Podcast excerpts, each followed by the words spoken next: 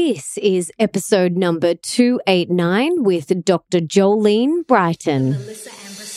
Welcome to the Melissa Ambrosini Show. I'm your host, Melissa, best selling author of Mastering Your Mean Girl and Open Wide. And I'm here to remind you that love is sexy, healthy is liberating, and wealthy isn't a dirty word. Each week, I'll be getting up close and personal with leaders from around the globe, as well as your weekly dose of motivation so that you can create epic change in your own life and become the best version of yourself possible. Are you ready, beautiful? If you want to listen to my episodes one day earlier than they are released anywhere else, you have to download the app Himalaya and follow my show. Himalaya is free, super easy to use, and has every podcast you can think of. I love that you can leave comments under each episode and even create episode playlists. Make sure you check it out today.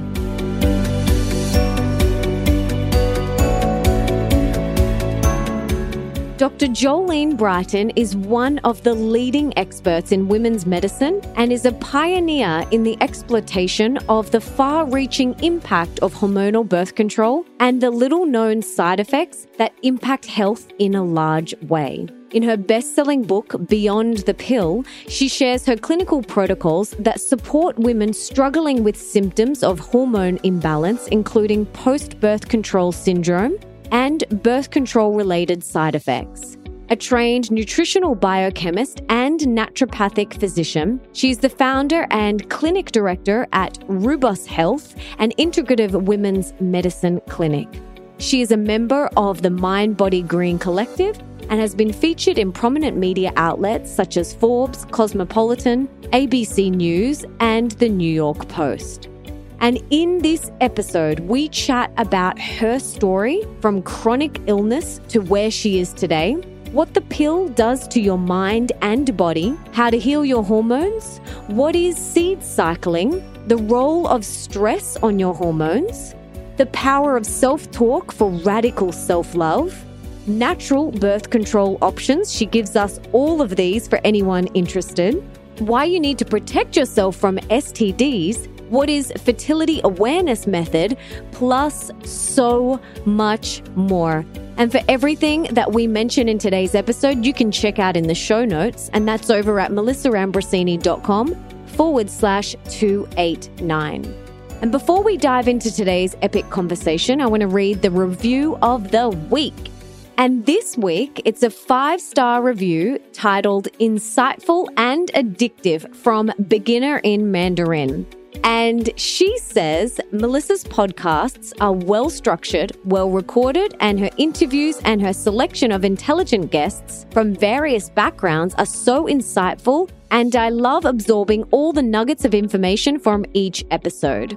I love being able to apply this information to various aspects of my life and reflect on how they resonate with what I have experienced. I love your work, Melissa.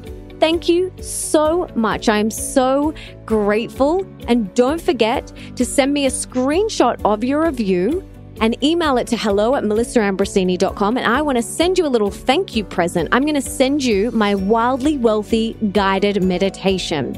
So don't forget to email that over. And if you want to get my Bursting with Love guided meditation, all you have to do is leave a review on Amazon for either Mastering Mean Girl or Open Wide or both and send me a screenshot of those as well.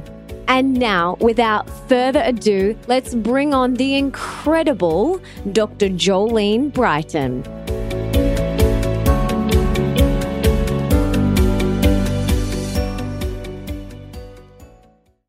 Welcome, Jolene. I am so excited to have you on the show. But before we dive in, can you please tell us what you had for breakfast this morning? Oh, what I had for breakfast this morning was probably about a half a cup of broccoli, three cups of sauteed greens, and then a few sausage links. So that's my typical breakfast is as many vegetables as I can get in and high quality protein, which is very different than my the boys I live with. So for people listening, sometimes people are like, "Well, what is your husband and son eat?" And I'm like, "They eat more grains than me. Their metabolism is different than me. They they respond differently than me, but for me, I eat primarily protein and vegetables for breakfast. I'm super boring that way. I think it's really important what you just highlighted is that everyone is so individual. And, you know, we, my husband and my, I have a 14 year old bonus son, I call him, and they eat very differently to me. They have very different body types. They have very different metabolisms. So I think it's really important that we honor our uniqueness and we always do what is right for us. Absolutely. Okay, beautiful. I need you to take us back.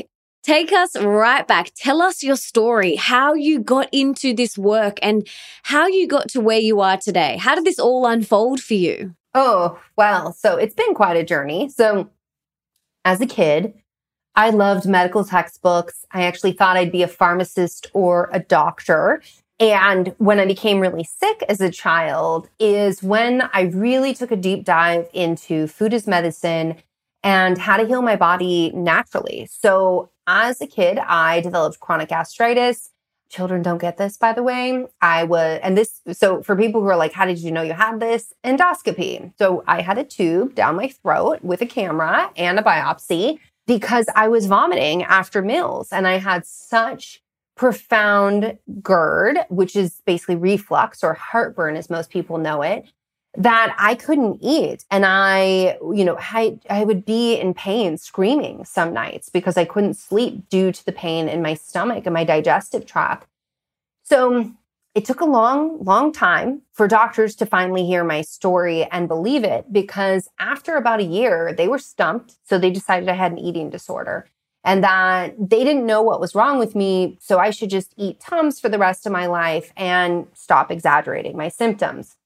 It was once I was 17 that I went to a doctor again, complaining of the same symptoms that for almost a decade I hadn't been able to get help with. And he said, You know, I just was at a conference and they discovered this new organism called H. pylori, and we should test you for it. And lo and behold, I had H. pylori. So I had a infection in my stomach by a bacteria that can lead to ulcers, inflammation of the stomach, and certainly the reflux that I was having. And so I went through treatment. I found out the hard way I was allergic to amoxicillin. So it broke out in hives everywhere, which meant that I didn't get the month of antibiotics at the time that they were using. I got almost a good two months of antibiotics. And so you can only imagine now with the microbiome research that we have, looking back, being like, oh, yeah, maybe like there would be a better way to go about that. But, you know, in that, my at the end, my doctor said, well, here's a proton pump inhibitor. It hasn't been studied in women. At this time, the FDA was just on the cusp of ruling that women, so where I sit in the United States, the FDA was just on the cusp of ruling that women have to be included in drug trials. So we weren't yet. Never been tested in a woman and never been tested in a teenager, let alone a child. And I was told this was going to be my medication for life. And at that time, I just kind of laughed. I was like, yeah, right. I'm going to take a medication every day. And I start, and I asked my doctor about diet.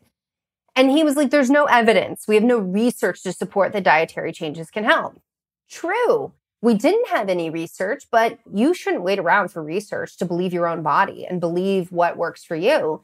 Because I started to make the observation that, you know, if I don't eat a bunch of sugar, refined carbs, and tomato sauce like all together at once, or if I skip the fast food menu and instead like elect for what now gets called whole foods, I do a lot better with my digestion. And so that's what really propelled me into studying more nutrition, looking at herbs and looking at natural ways to heal the body. Now, this time, I was working in dentistry. I actually thought I was going to be a dentist. I actually was studying for my dental exam, got bit by a dog on my right hand and rendered two fingers inoperable for a while. So at that point, I was supposed to sit for my test. And I was like, well, I'm not going to sit for this test if the hand surgeon's telling me right now, you might not be able to use these really, really crucial fingers for working in people's mouths. And that's when I decided to get my master's in nutrition instead. So I pursued a master's in nutrition. And during that time, I found naturopathic medicine. So for people who don't know my background, I started out in dentistry at 16. I went back to college, got a degree in chemistry, then a degree in nutritional science, or what some people call nutritional biochemistry because really my focus is on how do you use nutrients to support the body and what it does naturally and the metabolic pathways. And I was getting my master's in molecular nutrition when I discovered naturopathic medicine. Now, at that time, I actually thought I was on a full ride scholarship to get my PhD in doing research. And I thought, okay, maybe I'll go that route. Or I'm going to just take the MCAT and I'm going to test to be a, a, medical doctor just in case to, to hold that door open as well. And then I found naturopathic medicine.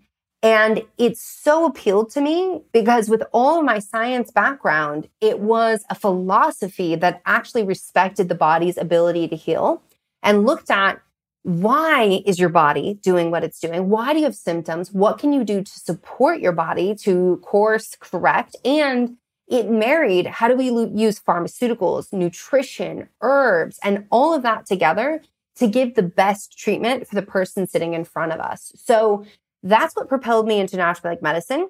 I thought 100% I would focus on gut health. And you know what, guys? Good thing I did because with so much focus there and then diverting into hormones and women's health, it is so, so important that I got a foundational approach in how to care for the gut because that's pretty much everything.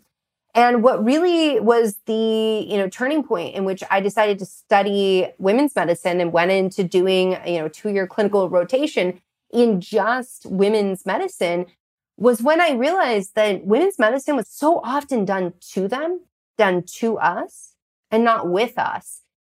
And that for so long, myself had subscribed to this idea that your doctor and science is this deity that you have to never question and just do what you're told. And my mentors really showed me that there was another way that we could partner with women that the gyne exam should be about consent first. That's how we teach women consent is we ask for their consent first and throughout the entire visit. And it really changed my perspective and it fired me up to focus on women's health. And I believe it was Maya Angelou who actually said, like, of course I'm, you know, a proponent of women's health. Like, why wouldn't I like root for my own team? And so that's really how I got my focus in women's health. Wow. Thank you so much for sharing all of that. Oh my goodness. So, how did the transition to really focusing on the hormones and the pill in particular, like how did that kind of unfold for you? Well, I'm no stranger to period problems. Um, as millennials, I think millennials came up with that term. I'm Gen X, so I'm old like that. With that, you know, I had heavy, painful periods. We're talking like my doctors thought I had endometriosis when I first got my period. I was bleeding more than seven days. I would miss school every single month. You know, back then we had hot water bottles, but people were using heating pads, electric heating pads, because that was like the novel thing to use. So as, as far as that heating pad would, would reach from the wall, I would be on the floor with it, just hugging it and crying and thinking my body was betraying me. The women in my life were like, yeah, you're right. Your body is betraying you. Being a woman is, this is part of being a woman. It's, it's inherently awful. Wait till childbirth. So, you know, in all of that, the funny thing is, my doctor's like, here's a proton pump inhibitor for life. And I was like, never going to do it. Then my doctor said, well, here's a pill and it'll make all your period problems gone. In fact, you don't have to have a period and you have to take it every single day. And I said, sign me up. So when it came to gut health, I was like, I don't care what you got from me. When it came to period problems, I would do anything to escape them. So I started birth control at 17 years old as a way to escape my painful, heavy periods. I really wish someone would have told me you need to eat more broccoli, get some magnesium in, increase your fatty fish, rather than going on birth control and thinking like this is the only way I'm ever going to be able to manage my symptoms. Now, I am really grateful for birth control because I'm a first generation college student. I am the first woman in my family to make it to my 30s with not having a kid. I come from this huge Hispanic family. so, I mean, huge. Like my grandma had children into the teens. Everybody has like three kids or more. They're still like, what's wrong with you? You only have one. That's doctor life right there. But, you know, with that, and then, like, let me just say, that's not every doctor, but this is my path. But, you know, in that, I remember sitting in naturopathic medical school, and it was the very first time that I ever heard a woman was only fertile one day out of the month. And I just remember it was like this moment where the camera pans in on you of like, wait, what? yeah, like, huh? yeah, my entire youth, I was taught women can get pregnant any time of the month. And pregnancy and your body is so tricky. Like a boy looks at you, he touches you, he kisses you, done, you're pregnant. Which, if you come from a large Hispanic family, that's not, not too bad of advice to be giving, but it's not medically accurate which is what I really, you know, have spent so much of my career trying to do is create medically accurate information that is accessible to women. And so it was in that moment that I decided I'm coming off the pill. I'm not sexually active. And by the way, I can only get pregnant one day out of the month. And I've spent like a good portion of my life on the pill. I don't even know my body off of it. I know that I've gone crazy a few times while on it. My doctor changed the prescription, but like outside of that, I didn't know my own cyclical nature. And so I came off of birth control and I lost my period. Now, this is where the part of coming from a big Hispanic family really, really counts because my doctor said, yeah, you probably had PCOS all along because I had cystic acne. My period was missing. I was having, you know, significant mood swings. They were, they had started on birth control and they were definitely worse when I came off. And my doctor said, well, you probably just have PCOS. You misre- you're misremembering your periods. They were always irregular. Mind you, if you count down your periods like doomsday, you know when they're coming and they were not irregular. And he's like, somebody in your family probably has PCOS and they're just not talking about it except everybody in my family has kids, no infertility struggles, no irregular periods. Nobody had ever experienced any of this. And so I left his office feeling like I was a freak. I left his office feeling like I am the only one and feeling really ashamed and not wanting to talk about it. And I was like, I'm going to get my period back. Like, I, the thing is, is I was like, I never want to have kids. But then the moment that you are faced with, you may not be able to have kids, you start to really rethink things. And so I leaned on my background in nutritional biochemistry. I partnered with the, the herbs and the lifestyle therapies that I was learning in naturopathic medicine. And I was able to get my period back, clear my skin. I went on to have a healthy pregnancy, but I did think I was the only one until I started my private practice. And it was at that point I realized that the majority of women struggle when they come off of birth control. And I got the reputation as being the doctor who believed women's birth control stories when they had side effects, when they came off and they had issues. And that was really a big light bulb moment for me in my life. And it is, you know, for everybody listening, this is what weaves into wow, as a child, because I was a female child, I was dismissed. And when you look at the research, Women are dismissed at a higher rate than men when it comes to getting their diagnosis. Their diagnosis comes much later. Their pain is not taken seriously. And even conditions like heart attacks, we die of at a higher rate because we are often met with a throwback to the days of hysteria that the symptoms are all in our head. Mm, totally. So many women like you, including myself, I was on the pill for about seven years before I knew about anything to do with it, before I knew how detrimental it was. So I was on it from about, I think, 18 onwards for seven years. And then when I came off it, the same thing happened to me. I had no period for maybe a year or a year and a half. And then I took matters into my own hands like you did. And I was like, I need to get this back and I need to do everything. I need to look at my lifestyle. I need to look at my diet and I need to get this back. And I feel like for so many women, this is not a new story. This is something that either almost every single female I have spoken to has experienced themselves or they know someone who has experienced it. So, what is going on with our hormonal issues? Why is that happening? And what can we do to fix it? Mm-hmm. Well, I'm first, I'm curious. In the entire time that you were on birth control, did you know how it worked? No, I just took it. Me neither. it wasn't until I was learning how to prescribe it that I was taught that, you know, with these hormones to stop ovulation, they work at the brain level. So to stop ovulation, we're going to flood your system with enough hormones. So even when your doctor says it's low dose, yes, it's low dose compared to the initial trials of birth control, but it's still a high enough dose to tell your brain to stop talking to your ovaries. And that's how we prevent ovulation. Now, the IUD, the progestin IUD, that's a little bit different. Not every woman stops ovulating with that, although they can. And so why I ask that is because this is a really big part about what's going on with birth control.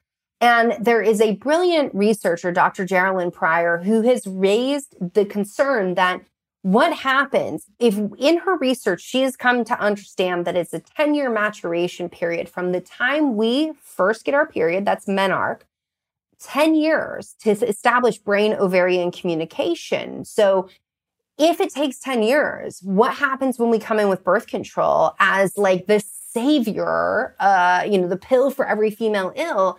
It might create hiccups in establishing that. And from what I've seen clinically, I'm like, maybe that's part of why we come off in our 40s and suddenly we have acne, we have raging like emotions, like we're going, we're essentially teenagers again because I hate to say it, but puberty might be necessary. It might be a necessary like thing that all of us go through, although it's definitely not fun.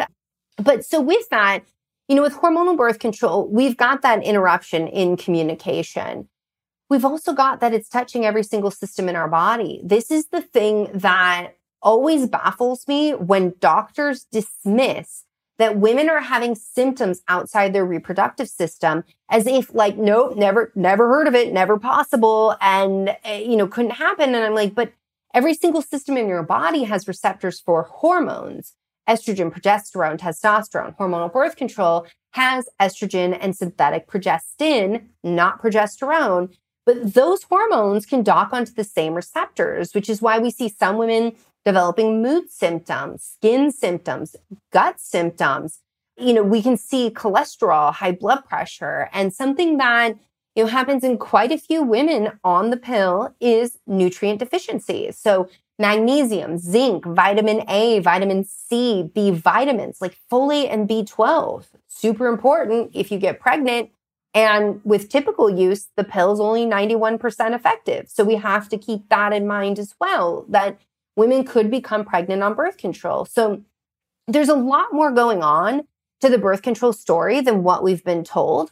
Although you will find it in the research and you will absolutely find the things that I'm talking to you right now about in drug prescriber handbooks. So I've had actually had um, doctors on the internet on social media say like what you're talking about has no foundation. Like none of it. Like you're the only one saying this. I'm like I'm definitely not the only one saying this. Definitely not. I'm not the first one saying it. Like that is why Beyond the Pill, one of the dedications is to the women who went before us to show us there was another way. Like women died in early birth control trials and never gave consent to even be in those trials so that we can have access to something that me personally was able to leverage so I could become a first generation college student. Like that requires me to show some gratitude and respect for the journey that has happened through all of this, but also to understand that like I am not the first clinician to make this observation. There have been countless numbers of clinicians, researchers who have said there's something more to this birth control story than it just stops the reproductive system from working. Totally. I think we are all inundated with, maybe not inundated, but I think we can't turn a blind eye to the research out there now that talks about the detrimental effects of the pill. Like, we can't pretend that we don't know about it now. It's there. We all know about it and we have to look at it. So I want to talk to you about some natural birth control options in a second. But before we go there, I want to know what can women do to heal their hormones? What are some things that we can do? Because whether there's someone listening who thinks, okay, I'm, I want to get off the pill, but then what? Or whether there's someone who's like, okay, I got off the pill maybe a year and a half ago and my hormones still aren't up and running. So how can we heal our hormones? Mm-hmm. So, you know, this is, this is like the thing that I think, you know, it seems so simple yet it's got to be said and we're not doing it. But the things that are most powerful in healing your hormones and caring for your body are the things that happen outside the doctor's office. And so It's what you put at the end of your fork. Anybody, whether you're on birth control, off of birth control, you're about to have your period, you've never had a period, you're going into menopause, we can all benefit from eating cruciferous vegetables. And if you're someone who's like, no, they make me have gas and bloating, try sprouts of cruciferous vegetables. Because in fact, a quarter cup of broccoli sprouts is going to be more potent in some ways than over two pounds of broccoli itself. So this is something that is really easy and accessible. And I bring this up because, you know, there are places in the world where like I talk about, so I'm an international speaker and I'll talk about, oh, eat cruciferous vegetables. And people are like, wait, what? We don't even grow those here. Like, what are you talking about? But you know, it's not hard. Oh, like, thank you, Amazon and the global, you know, economy and like everything that's available. It's not hard to buy like a pound of broccoli seeds for a couple of bucks and sprout them in a paper towel or a mason jar or buy a fancy seed sprouter and eat a quarter cup of these broccoli sprouts, you know, three times a week. It's very, very economical. If you're in college, believe me, this is the kind of thing that I like lived off of in college of like, it was like eggs and like sprouts and seeds because they're really inexpensive. And seeds are another great tool. So as I talk about in my book, or, you know, for people who can't access that, you can go to drbrighten.com. Seed cycling can be a really great way to support your body. It is the practice of tuning in, paying attention to your cycle, and then, you know, fueling yourself during your cycle. So during the follicular phase, that's the first day that you see blood, whether that's a withdrawal bleed from birth control or you're having a period, that you're going to eat flax seeds and pumpkin seeds around ovulation, wherever that is for you. Or you can go 14 days if you're not regularly ovulating or you don't have a cycle, and you switch to sesame seeds and sunflower seeds. This is going to give you really nutrient dense fuel sources that are going to have healthy fats and minerals that support your cycle.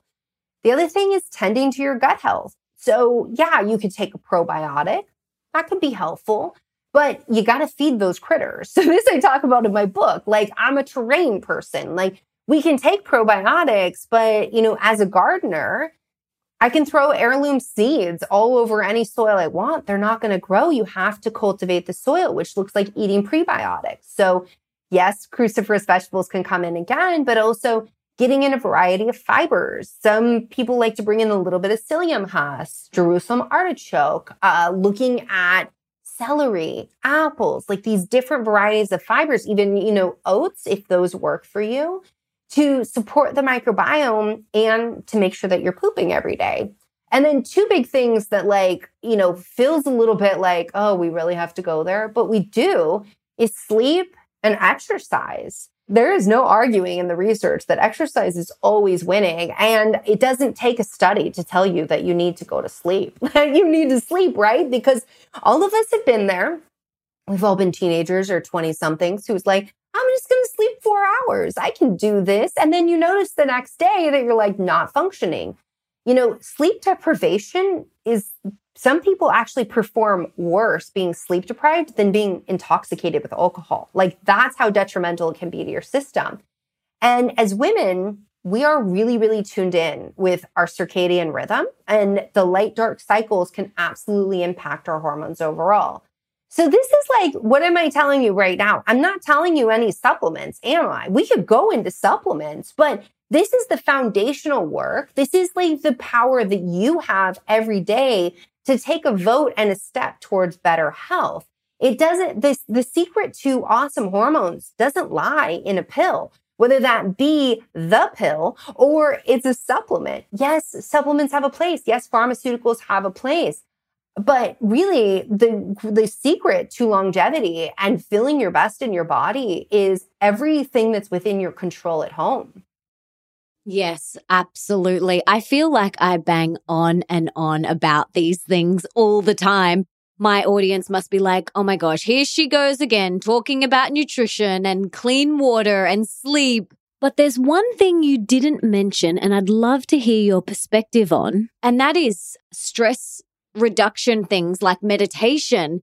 how does that affect our gut health and our hormones? I was really hoping you were going to ask that, um, which is why I left that one out. And let me say this to everybody who wants to eye roll right now and be like, this again, ask yourself how well you're doing it. Anytime I go to a conference, like I'll go to a conference on hormones and like, yeah, sure. Okay. So I'm considered a women's hormone expert. But I always sit back and say, but like, how well are you executing on this? How well are you screening for this? How well are you doing this? And this really, that's a question I encourage everybody to always pose. Before you eye roll, be like, but how well am I doing this? How well am I integrating this? So when it comes to stress, I mean, there is no denying that stress impacts every single system of our body as well. So right now, as we're talking, coronavirus is something that people are really, really scared about certain age demographics definitely have warrant to have a little more fear and to take extra action. If you are immunocompetent, you're going to be fine. But we, I've been talking to my audience so much about stress because cortisol, a stress hormone, is super, super important. Now, cortisol, everyone's like, oh, it gives you belly fat and it causes bone loss. That, that cortisol is terrible. It also helps with immune system regulation and inflammation. But if you are in a chronic state of stress, that's going to carry over. It's going to affect your sleep. It's going to affect how you eat. Stress has a negative impact on your gut health, which is where the majority of your immune system lies. And you're going to be more susceptible to illness. And it's something that I ask my patients like, are you getting sick all the time? Like, do you feel like you are susceptible to every illness? If they say yes, I'm concerned about their stress, their vitamin D. Yes, nutrient status overall, but vitamin D is a big one in the world and, you know, how well they're tending to their sleep. Now, when it comes to stress, and if anybody like listening right now, if you've ever heard me say in an interview, the pregnenolone steal, I was wrong. Everybody was wrong who was saying that. That's what we used to think happened. So pregnenolone is the mama hormone. She gives birth to cortisol, progesterone, estrogen, to our hormones. And yet, what we used to th- think happened is that, oh, if you're stressed, you steal your pregnenolone into making cortisol. But when in fact, what we've come to discover is that when you're stressed, your brain signals make stress hormones at the expense of sex hormones. Now, why would your body do that? Some people will tell you because your body just hates you and is betraying you. Your body is not a vehicle just trying to get you to death. That's not the way it works. The reason why your body would do that, we have to stand back from an evolutionary perspective your body has not evolved to catch up with like walking around with computer screens in our hands and all the things that are going on in our modern world. So when we get stressed, our body actually says, okay, it is a really, really bad time in the environment to have a baby. We can't run from a tiger if we're pregnant. Babies are really loud. They attract predators, or maybe you're not eating enough or you're over exercising. Well, we don't have the fuel to sustain a life. So your body will say, let's choose survival over procreation. The current organism that is mine to tend for, that's you. This human is the one we have to look out for. So we're going to make stress hormones so that we can survive. The problem is, is that the modern human doesn't experience a tiger and then run away from the tiger, goes into a cave, is safe, calm down. The modern human experiences the pseudo tiger, which is maybe the coworker who's a bully. And then they go home and on social media, there's that coworker bouncing up again. And then they don't have proper coping mechanisms for that. So now maybe they're they're binge eating and they're hating on themselves for binge eating and they're staying up night and they're replaying because this is what women do.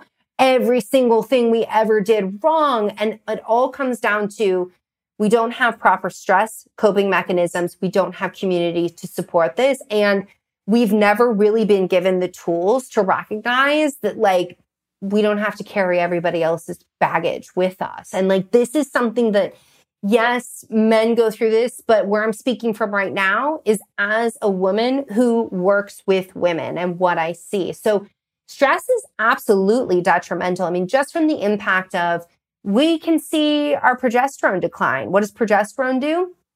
makes us feel chilled out, calm, in love with our life. It's a diuretic so that we don't get bloated. We don't have swollen fingers and toes before our period. We sleep better before our period. So, you know, without it, that's where we see PMS symptoms come up and we can see hyperestrogen. So excess estrogen or what gets called estrogen dominance. And that's not because estrogen's bad or that you've got too much estrogen. It's often because progesterone's not there to challenge that diva. And if that diva can take the stage, well, she's going to take the whole stage. Mm, my goodness. These are all such great things that we can start to look at that you've mentioned. You know, the seed cycling, what we're eating, the sleep, the exercise, the stress reduction through meditation or whatever it is. These are all incredible things that we can implement into our life that are going to heal our hormones and balance our hormones. And often I find, you know, women come to me and they'll say, yeah, but my hormones are still out. And and I want to touch on what you said before. It was like, well, are you actually doing these things every single day? It's these little things that seem so easy to do. They're also easy not to do. And so if you have hormonal issues, I want to encourage you to clean up your diet, to get better sleep, to look after your gut health, to exercise every single day and to start meditating or doing some sort of breathing or guided meditation, whatever it is. This is magic for your hormones. Absolute magic. Well, I actually want to say about that is that, you know, there was a study done looking at self talk versus meditation. And what they found was that negative self talk is inflammatory. Oh, yeah. So, this is why I'm like the going to sleep and repeating these things to yourself and beating up on yourself. The way you talk to yourself, so saying hateful things to yourself, things you wouldn't say to another human, but you say it to yourself, physiologically, they can draw your blood and they can see a rise in inflammatory proteins. Well, who's got to come in and handle that? Adrenal glands, cortisol, which means bye bye lovely sex hormones. And yet they did this study and they were like, well, what happens if people meditate? And what happens if people talk nice to themselves? Positive self talk won over meditation in reducing inflammatory proteins. So if you're someone who's like, by the way, meditation doesn't have to be this like, oh, I'm sitting on a pillow, I've got my incense, all of that. Meditation, you can walk and meditate. Meditation can be so, so simple. But if you're like, meditation is not for me, I don't want to try it, whatever, whatever, get in front of a mirror and say something nice to yourself. And you know what? If you've never done this, it is going to be one of the hardest things you've ever done. So I just want you to know that right now. It is very, very hard unless we have you know, been taught since childhood. I think about that video that went viral of that little girl standing in the mirror telling herself how awesome she is. That is the cutest video. Super cute, but try to do it as an adult. It gets super uncomfortable. I mean, I remember when I I read that study and I was like, "Girl, you got to get in front of the mirror. You got to do this work." And looking yourself in the eyes and saying, "I love you." Can be incredibly difficult depending on your background, depending on how you've been taught. And so you know, while we say these things are really easy, they can be really difficult for some people. And so holding yourself, so hold that space, have that grace, and also recognize that like some of this stuff that's really easy for someone might be hard for you.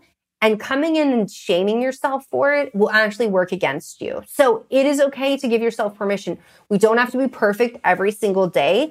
Life is messy and your body can adapt. But if you aren't giving it a leg up to do that adaptation, like if you're like, I'm not going to sleep, I'm going to binge drink alcohol, I'm not going to eat vegetables, like I'm not going to move my body, like, and these things add up, the adaptation won't be there. The stress will hit you so much more and your hormones will be even more difficult to really harmonize altogether. Mm, absolutely. I love that self talk and mirror work. I did a lot of that when I first started on my journey. And I remember the first time I did it, I was just bawling, completely bawling. Yeah, it's hard, right?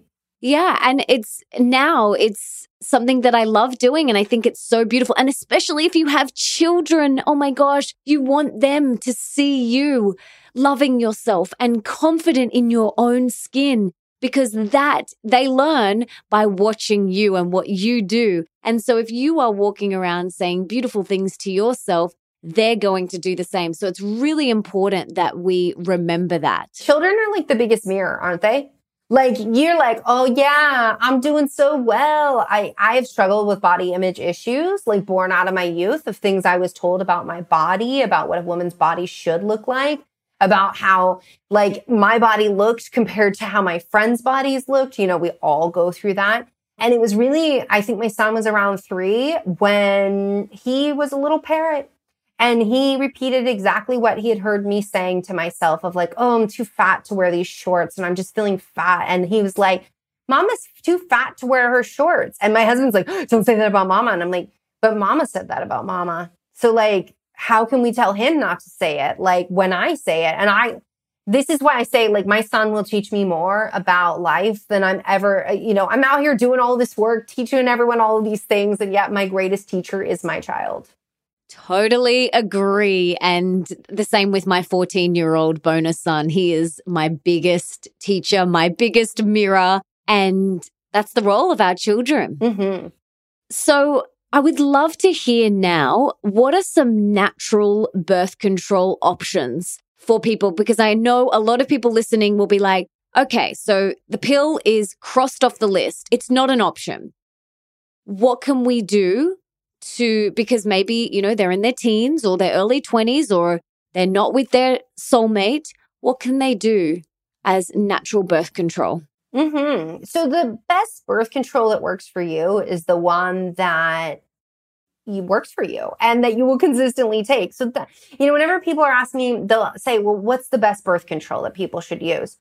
The one that they can stick with that's effective for their purposes. And so to understand that I'm not anti birth control. I don't think that this needs to be an either or conversation. Either you never talk about the side effects of birth control or you hate birth control. It's really about we need to review the side effects in the context of the individual so that they can have an informed choice, so that they can choose what is absolutely best for them.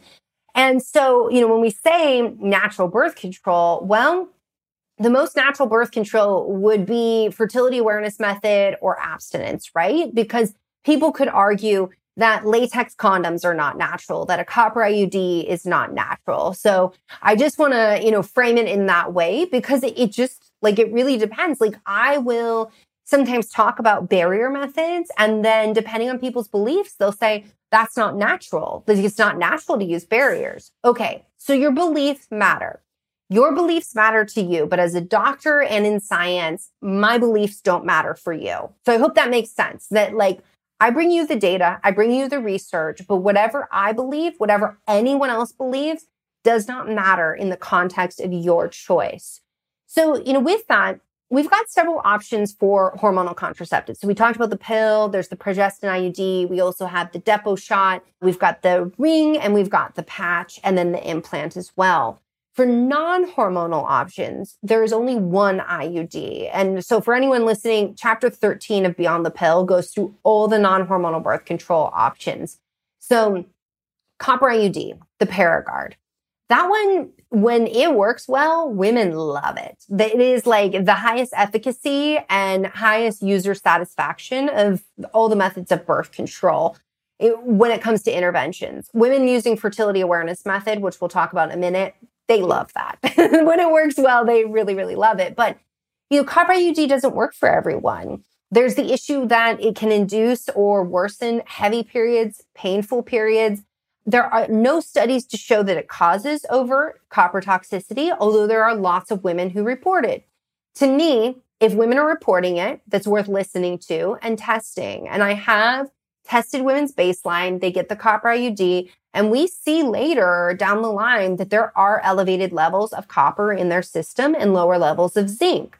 Can I say 100% the IUD caused it? Absolutely not. But for her, she's having symptoms now. She's not feeling right. This is not the best option for her. What I will say is that in some of the studies, they do conclude that if you have a copper storage disease, so you have a predisposition to storing copper, that it's probably not a good option for you. That may mean they're seeing something there that's not statistically significant that they can't really make a conclusion or report on. So, what does this come down to? The same thing is true for every form of hormonal birth control or any medical intervention. And that is what is true for me.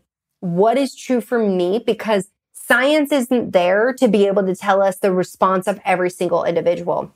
When it comes to the research, there's what is statistically significant, what is worth reporting on, and then there are the outliers. The people that they don't know what happened there, but something happened there. So those are the outliers. You may be an outlier. Researchers expect that when it comes to drug trials or really any intervention, that includes diet as well, supplements, lifestyle therapies, there is going to be this gray. It's not black and white. Like I think about melatonin, for example. Sure, melatonin's natural and we make it. Some people sleep well with it. And some people have horrific nightmares and headaches and migraines. And it just is the worst thing ever. That's not normal to see in a general population, but that's true for you. So let's respect it. So we've got the copper IUD, arguably one of the highest efficacy rates. The IUDs, if you don't want to get pregnant, IUDs are the way to go. Then we've also got barrier methods. Everyone listening, if you are not in a monogamous relationship, you need to have barrier methods on board. The pill, the patch, the IUD, none of those will protect you against gonorrhea, chlamydia, HPV, or any sexually transmitted infection. So you have to understand that, that like, uh, you know, and if you've got a, what do you, do you guys say blokes where you're at? Yeah, yeah, absolutely. Yeah. So if you've got a bloke who's like, I don't use condoms, well, he don't get to have sex. Like that's the bottom line. Men don't get to call the shots, okay, when it comes to contraceptives. Can they be part of the conversation? Yes, please. But, you know, I hear this sometimes where my patients will say, well, he said he just won't use a condom. I'm like, well, he doesn't like sex, does he? Because the thing is, is that you've got to get STI screening. You have to go through certain testing to even know, is it safe to not use a barrier method?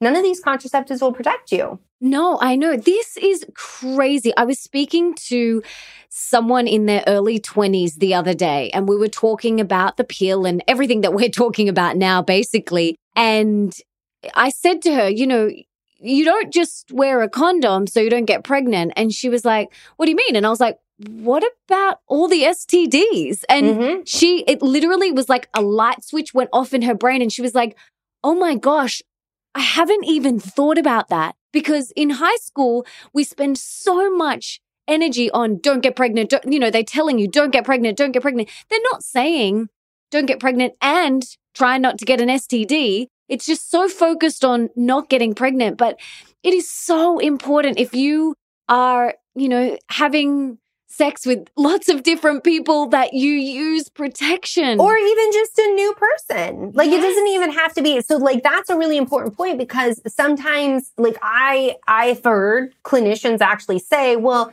they're only having sex with one person. And I'm like, well, you don't have to be, you know, polyamorous to contract an STI. That's not how that works. Also, do you know that other person is only having sex with you? So that's a question I remember early on in my relationships when I had this conversation with a guy that I was like, I think we haven't had this conversation. Are you having relationships with other women?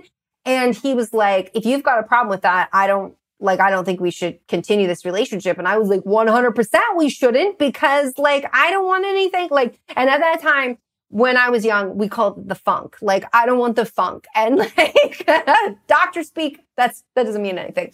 So we're talking about like HIV, gonorrhea, chlamydia.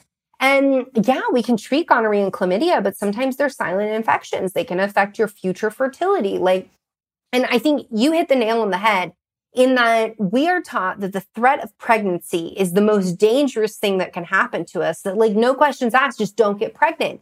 And I've had so many women in my office and like when I go and I, I lecture to young women and I'll start talking about this and they're like, my doctor never told me I needed to use a condom. They just said, here's the pill, go to college, study hard, don't get pregnant. And I'm like, you need to use a condom. So condoms are really, really important and knowing the lubrications matters. So if you're using a latex condom, I know like coconut oil became like all the rage as a lube. And my patients are like, oh, I use coconut oil. It's so great. And I'm like, your latex condom's not going to work. You will get pregnant. You will contract an STI. If you, if the probability is right, this is what's going to happen. And so, you know, knowing your lubes as well of like, if you're using a latex condom, it needs to be a water based. If you're using you know, synthetic condoms, then we could get away with a coconut oil based lube, not just straight coconut oil. I would say like a, a mix of that it's probably better. But even knowing those things. So, you know, we talked about fertility awareness method just in passing, but what is fertility awareness method? Well, you know, when I was taught a long time ago, it was called the, the people would refer to it as the rhythm method. It's not the same thing. the rhythm and the calendar method are basically a guessing game and based on this archaic idea that every woman has a 28 day cycle and every woman ovulates on day 14. Not true. You might have a 34 day cycle and you might ovulate on day 18. And so the fertility awareness method that has the highest efficacy rate is when we combined our symptoms. So we look at our symptoms with our basal body temperature. Now, it takes about three months to get that dialed in. So understand that if you're coming off of birth control, you need backup methods. Or if you've never used this before, you're going to want to use barrier methods if, if you're like not wanting to get an IUD or uh, hormones involved. And so with that, you wake up as soon as your eyes pop open, you take your temperature and you write it down. Or you can get an app and you can plug it in. Or you can use something like Natural Cycles, which is the first FDA approved contraceptive device, or Daysy, which is a fertility monitor. It's not approved as preventing pregnancy as a device for that, but it works off similar technology. And then you just put a thermometer in and a light flashes at you. And if it's green light, you're good to go. And if it's red light, no, like that means you, unless you want to have a baby, don't have sex then. And so this is something where, you know, as I talk about my book, where math beats chemistry, where mathematics comes in and we actually have this femtech devices that really gamify our ability to dial in when we're fertile. Now, do these have a failure rate? every single form. The only way to not get pregnant is to not have sex. So every single form of birth control has a failure rate. There's a typical use and there's a perfect use. With perfect use, nobody gets pregnant. And with typical use, the way we use it, so that is forgetting your pill, being a day late on pay- placing your patch, missing that depot appointment for your shot, or and with fertility awareness method, it tends to be we had unprotected sex. So during your fertile window, you can only get pregnant for 24 hours. That sperm is tricky. Can live like five or six days. So your fertile window is around a week. During that time, you need to either abstain from sex or abstain from vaginal intercourse if you're in a relationship with a male. You can do other things, or you need to use a barrier method. Some women elect for a cervical cap. Some women elect for female condoms. Some use male condoms. Some people use the pull out method. That's rolling the dice. But some people are okay with rolling the dice. With the pull out method, it's one in five will get pregnant in a 12 month period using that method. And I have patients who use that and they're like, well, we're okay if we get pregnant. Like, you know, we kind of like, it's all right for us. If you are not okay, then that's not okay. And I don't care what he says. You know, it can, with perfect use, that method actually it has a high efficacy rate. But like, how do we know what's perfect use? And when men are about to ejaculate, that their brain gets flooded with hormones. So there's just like their pull out game has to be on point. I am not comfortable with any method of birth control where women can be subjected to irresponsible ejaculate, so to speak. So it's something where I'm like, you really, really have to be cautious. I know there's people out there saying that method's worked well for us for years, but that's just something that, like, statistically speaking, you are playing Russian roulette with pregnancy. So it's all about wh- what you're comfortable with. So does that all make sense? Yeah, and the exciting thing is is there are options.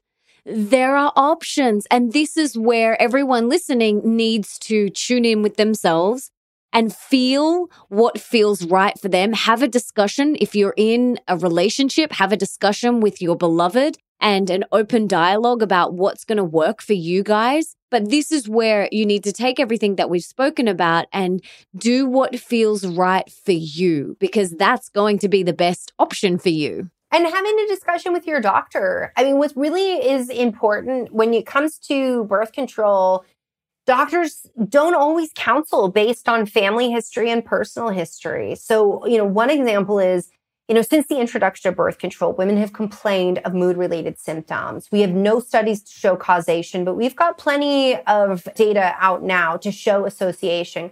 Hormonal birth control is associated with an increased risk of depression, anxiety, mood swings, being put on an antidepressant. How can we do better? Well, if you go to your doctor and say, well, my mom actually has depression or my aunt, or I experienced depression when I was younger. The other thing that I recommend clinicians screen for that I don't have any research to say, oh, yes, every woman that's going to go on birth control screen for adverse childhood events, ACE scores, because there's a direct line in the research. There's not.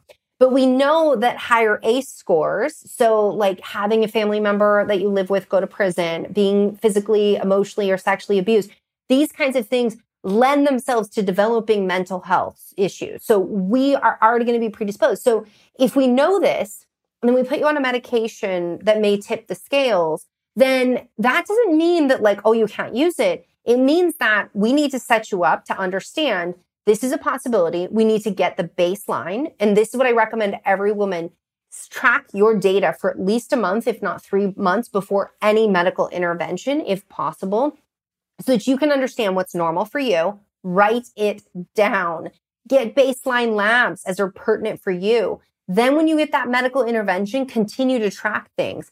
If you were a highly motivated individual who was a social butterfly, and then three months after starting the pill, you now are withdrawn, you are dodging text messages, you don't really care if you get that promotion at work or not, something's wrong something's going on. Those can be early signs and symptoms. So if we can bring our personal data into our doctor, something that we've tracked, and then take personal responsibility to continue to track, then we can certainly advocate for ourselves a lot better. And as doctors, I really, you know, every time I lecture to prescribers, I say to them, screen her initially, do a mini mental health exam, screen her. Then two months later, it doesn't have to be you. It can be a medical assistant. It can be someone on your staff. Call her up. Ask her how she's doing. Do the mini mental health screening exam. Go through some questionnaires about what's going on. Because especially the younger we are, the higher we are at risk of developing not only depression, but mood symptoms that are so extreme that we're at higher risk of suicide within the first few months of starting birth control. And knowing this, it doesn't mean, oh, no birth control for anyone. It means, okay, we have an opportunity to do better in women's medicine. So let's take that opportunity and carry it forward.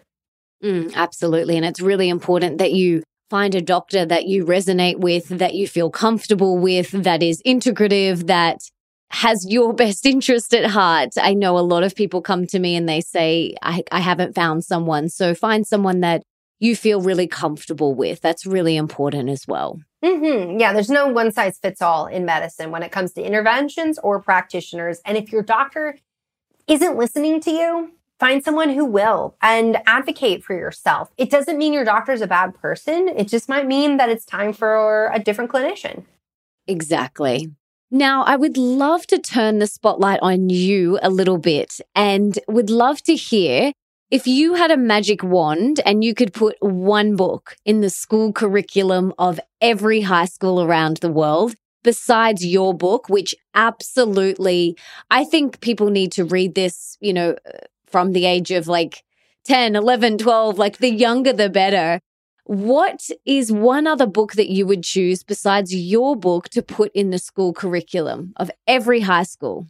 Oh, it's tricky. I feel like it would be a tie between taking charge of your fertility or the period repair manual by Dr. Lara Briden, because I feel like those books are so, so important. And taking charge of your fertility, you actually understand your menstrual cycle, when you're fertile, when you're not. And what I love about fertility awareness method, you don't have to use it for pregnancy prevention. You can use it to get in tune with your body. And then what I love about Period Repair Manual is that that book really goes into a lot of a similar message that I have, which is that your body's not betraying you. The, your body's signs and symptoms are a way of communicating and you can support your body with that. So you know those it would be a, tie between those two. I wish like we could bridge both of those. We'll link to both of those in the show notes as well as your book. I've actually had dr lara briden on the podcast. She's incredible so i'll link to that episode as well. So many incredible women like yourself out there spreading this message. So many doctors so many people just finally voicing the effects that the pill is having and how we can heal our hormones. So I'm so grateful for you all. It's so incredible, right? Like when I started talking about birth control and the issues with it, you know, that was like, I think probably like eight years ago that I really started talking about it a lot more vocal. And nobody was talking about it in a big way. And I feel like in a lot of ways, the social media explosion and the explosion of influencers using their voice, sharing their stories has really unified so many women. And I just, I love seeing it. And I'm not saying I wasn't the only one talking about it back then, by the way, guys. It was just that like I wasn't bridged to people in the same way. Like it was, it just wasn't the same. And you know, I I see sometimes where people will come onto influencers page. So people who are not medical clinicians who are sharing their story about birth control, about their fertility journey, about their hormones, and they'll tell them like you have no right to share this because you're not a medical professional. And I think that is one of the worst things that healthcare practitioners can do.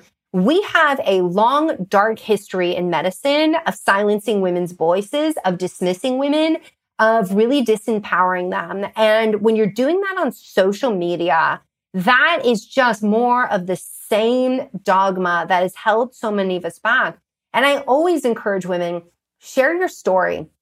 It is your story. You will heal. You will heal just by using your voice, but you also never know who is going to heal or even know it's possible to heal until they hear your story. And that is something that you know, as much as like influencers sometimes get backlash, I see these influencers who are very, very vulnerable, sharing things about their journey.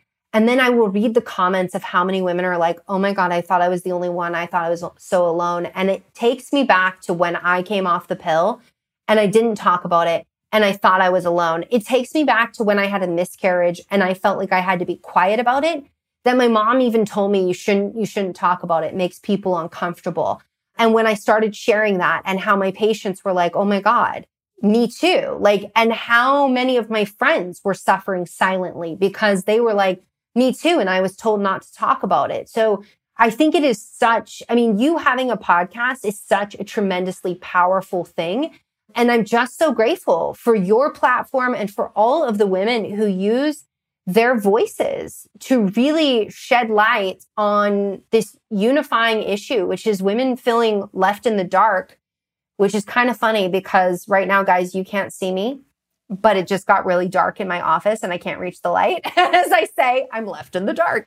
But, you know, in so many ways, I think that we're going to see really a exponential trajectory in the changes that happen in women's medicine just by way of so many women using their voice and doing it on a global level through social media that is fingers crossed that the powers that be and the physicians who have interest to censor women's voices don't get a hold on it but we really like we don't need censorship of women's voices like that's that's like the 1950s like revival that we just do not need to see happen Mm, absolutely. Amen, sister. Amen.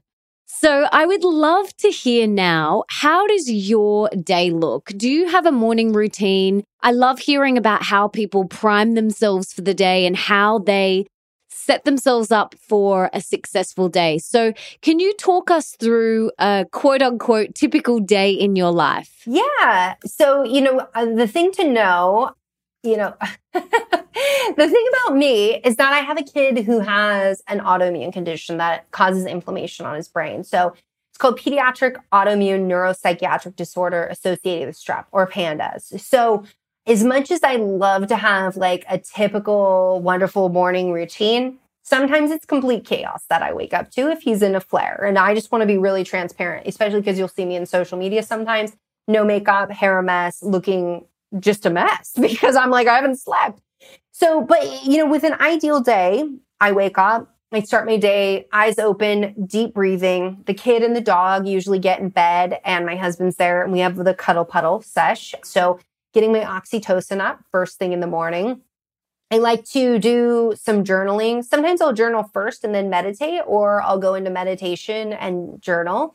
I'm a big fan of the Muse meditation device, just like I'm a big fan of my Oura ring. If it wasn't for my Oura ring, I, I think that some days as an A type, I'd push myself harder than I absolutely need to, but it keeps me in check. So I will meditate and then sometimes I'll get an exercise routine in or I'll go down, I'll make breakfast, homeschool my son, and then get my exercise routine in. So that's the other thing is that we homeschool. And I try to carve out time for thinking. So I try to carve out time in my day just to have, even if it's 10 minutes for myself, just to think, just to get a breath of where am I at and where am I going and what am I really trying to accomplish? Because there are, I'm an A type and I'm go, go, go, and I'm an entrepreneur. And sometimes I can get bogged down in the go, go, go. And I'm like, wait a minute, I've lost my way. I'm not even on the path I thought I was on. So that's a bit of like my morning routine. As I said, I am going to eat vegetables and protein for breakfast. I actually generally for breakfast will get my seeds in for whatever I'm seed cycling with. And then I go into my workday. So sometimes that's doing interviews, it could be writing, since my son has developed pandas, I've actually gone on sabbatical. So I see far less patients than I have in the past. Yeah. And then, you know, the day is like whatever, whatever the schedule set. I'm sure you do this as well, but I block my days off or like these are writing days, these are interview days. And then usually mid afternoon, I will take a break for some movement and activity. And sometimes that's jumping in the pool. Sometimes it's going and playing with my kid, taking the dog for a walk. And then as we wind down in the evening, we do dinner. It's really funny whenever I read stuff and they're like trying to do dinner every night as a family. And I'm like, we do, unless I'm traveling for work, we do dinner every night as a family.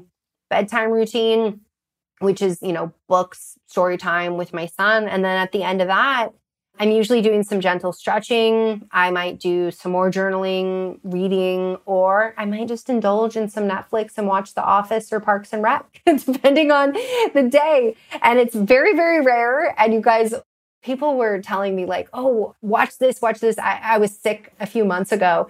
And people on Instagram were giving me recommendations, and I don't watch super intense, negative, scary movies, things like that when you work in healthcare and you hear the ugliest side of humanity from your patients that you're trying to help, it becomes too much. You don't need to ever see. And I remember when I was still in medical school and I started dating my husband, and he would be like, Oh, let's watch this scary thing or this intense thing. And I'm like, No, we're not gonna, we're not watching any of that because I had, you know, had a really tough day of clinical rotations. And I'm like, not doing it, not doing it. And, you know, with HIPAA, I, my husband's like, why? What happened? I'm like, no, I can't talk to you about what happened. But it's also why I advocate for healthcare practitioners and everyone to have mental health support because there are things that we encounter in our day to day life that we were never given the tools to really move through.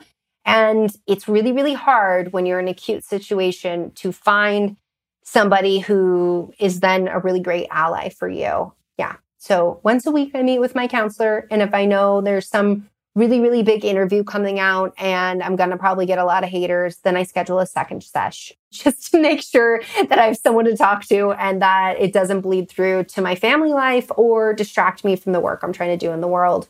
So, is that helpful to know my routine? Totally. And super responsible of you to schedule in that second session. That's really, really powerful. It's often with my therapist, coach, whatever you want to call her. I'm like, I, I feel really good. I don't feel like I need to book a session. And then it's just like one of those things you just keep showing up because you're always growing and evolving and learning. And you're always going to get so much out of it. So I love that you book in a double session if you can feel that you might need a little extra support. Well, and being honest with yourself too. So for everybody listening, if you caught me on impact theory, I talked about calling yourself out on your own bullshit. It is not an easy practice, right? Because we're, we're is it like is very much human nature to mask yourself and to, you know, the the carry on kind of attitude that happens, especially with women. And yet, this is something that will come up in my journaling that I'll actually make note of because I found that years ago that I would cancel counseling sessions as well. And I'd be like, no, I'm good. Oh, I'm so awesome. I'm never going to be like, I can be awesome, but I'm never going to be like done doing the work, right? Is that I would write stuff that would come down journaling of like, you know, given the opportunity, what would I want to improve upon? And sometimes you know, I will make note of a specific situation. So like when my son was, so we were, we had a grocery store trip And he like threw a fit in the middle of the store. And I just did, I, it was like the first time I was trying to cope with it. And I was like, oh my God, but we have to like get groceries. Like you don't understand.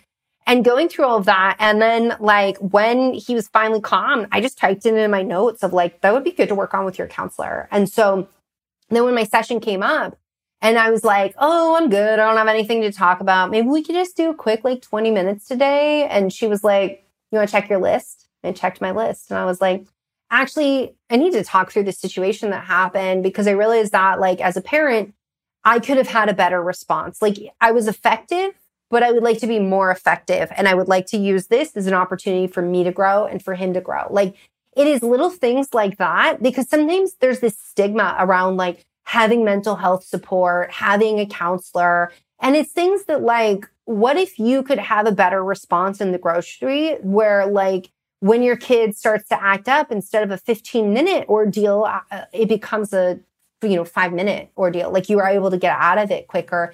And then looking at like, well, how does that translate to other, other things in your life? And so understanding that we all have stuff to work on and it doesn't have to be that like I had some big tragedy or I'm completely depressed. Like this is self care and it's also preventative medicine. We so often hear things like preventative medicine is getting a pap and doing a self breast exam. Yes. And preventative medicine is also tending to yourself as a holistic being. Like as, you know, all we are a complex biological system all of our parts are integrated. As I explained to you earlier, the way you talk to yourself can affect, it, it can affect your hormones. The way that, you know, you ignore issues and stifle them down can come at you 10 years later. And there, I mean, you look at like Chinese medicine that's like anger issues, look at your liver. Then we start to see that like people who are prone to anger, you know, they can go on to develop non-alcoholic fatty liver disease from the, the, the Western perspective, right? That conventional medicine perspective. So just to understand that while conventional medicine may want to compartmentalize you and say lady parts go here, gastrointestinal system goes here, emotions go over here, your body doesn't care. Your body and your entire being is like, no, it's all together. It's all or nothing is what you get. And so I think this is a really, you know, I'm very open about talking that about having a counselor and this was really born out of like when my son got really, really sick and I got really, really honest on social media about what was going on. And when I quite frankly lost my mind at times, not like, not like lost my mind, I needed to be like hospitalized, but like, I don't have any tools for this. I have never, like, pandas is a hell that unless you live through it, you like, you have no clue like what it's like or what it's what what to even do like when you're in the thick of it. And so when I started sharing all this, I had so many women that were like, you know, watching your stories, I actually booked a session with a counselor today. And watching your stories, I realized that like it's okay that I break down sometimes. And I, you know, I came up with this saying of like, it's okay to to break. Even the clouds break so that the moon can shine. Like there's not eh, so much of our society is like you if you break down, if you can't handle every stressor and every, you know, terrible thing that might be thrown your way, then you're weak. Something's wrong with you. And yet it's sometimes when we break down that we find our greatest strength. Absolutely. Absolutely. Thank you so much for saying that. So important. Never be ashamed to reach out and ask for support. Never, ever, ever. Okay. I have three rapid fire questions for you now. Are you ready? I will say yes, but I feel like I always choke on rapid fire. It's all good. You you can take as long as you want.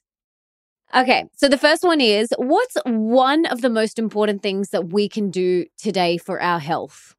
Mm, love yourself unapologetically and never stop advocating for yourself. You have to recognize that you have value. And if you say it's not normal and your doctor says no, it is, if it's not normal for you, then don't stop advocating for yourself. Mm, I love that. So powerful, so empowering. That needs to be a quote in itself. okay, the next one is what's one of the most important things that we can do for our wealth? So, more abundance in all areas of our life. Mm, you got to you got to clear the scarcity mindset and especially as women, we don't need we we need we have to stop with the if she has this it's because she took it from me and now I can't have it. In fact, if you want to grow your wealth, if you want to rise in in anything, support your sisters, support one another because truly the you know there's the people will be like the law of attraction is so woo. The law of attraction is not like oh I just wish for it and it happens.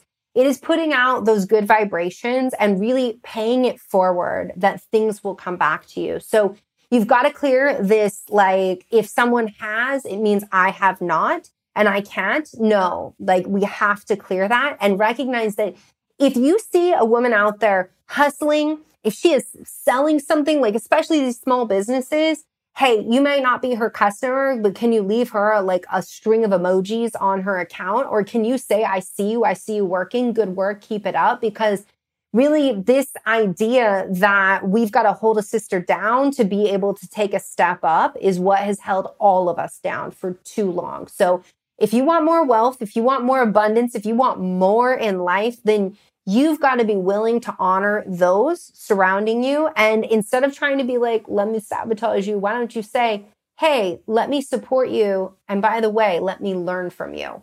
Mm, I love that. So beautiful. So powerful, too. Okay. And the last one is what's one of the most important things that we can do for love, for more love in our life? get in the mirror and say, I love you.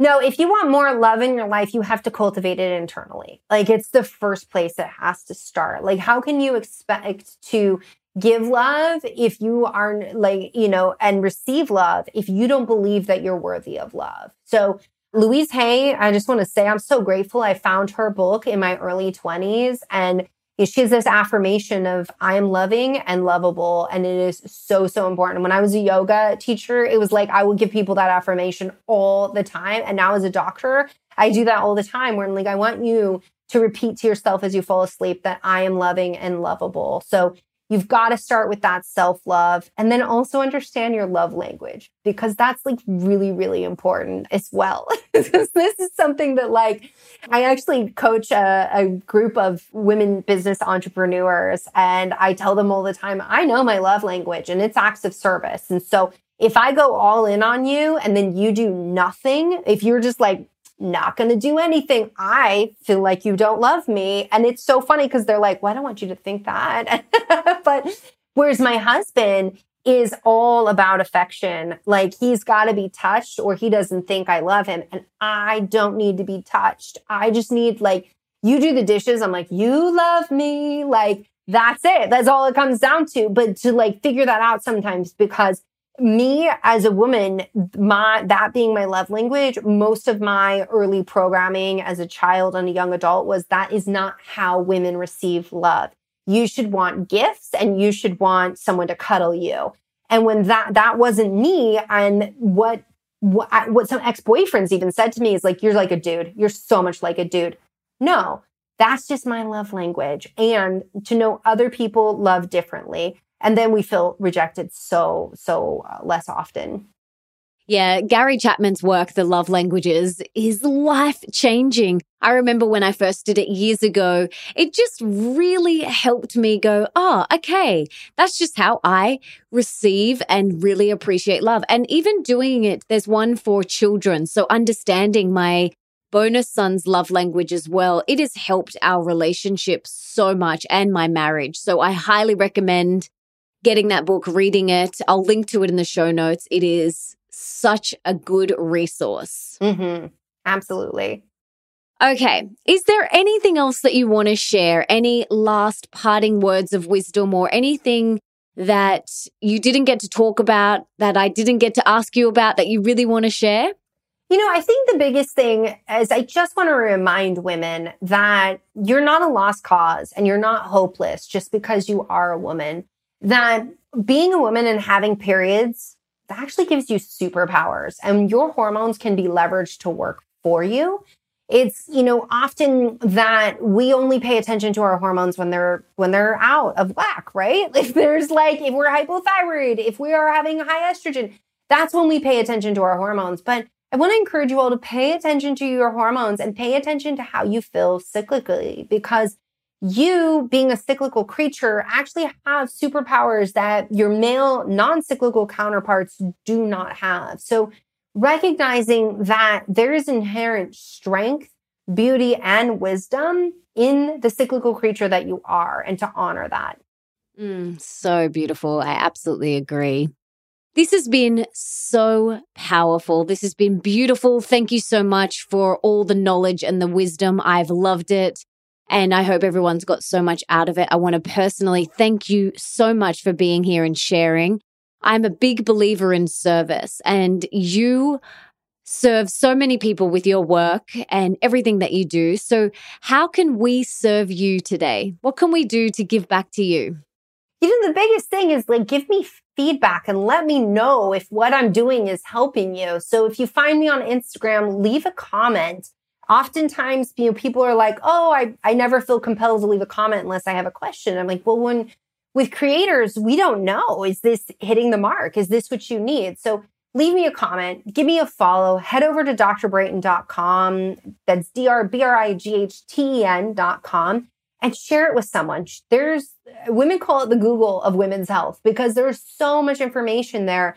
But I I want to be able to change women's medicine for the better.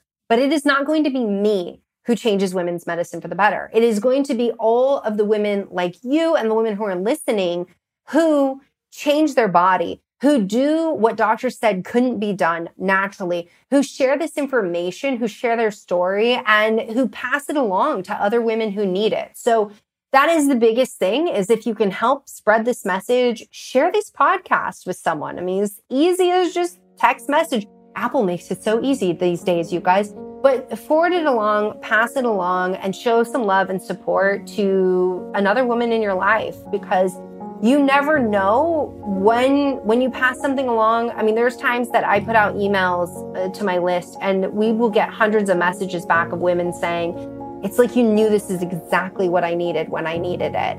It's because all of us are struggling in some way every single day Mm, absolutely. Oh my goodness. Yes. Come and let us know what you got out of this episode. We would love to hear and share your insights with us, any wisdom, and share this episode. We would be so grateful. I would love to hear what you guys got out of this as well. So, thank you so much for being here, for doing the work that you do, for sharing your wisdom with us today.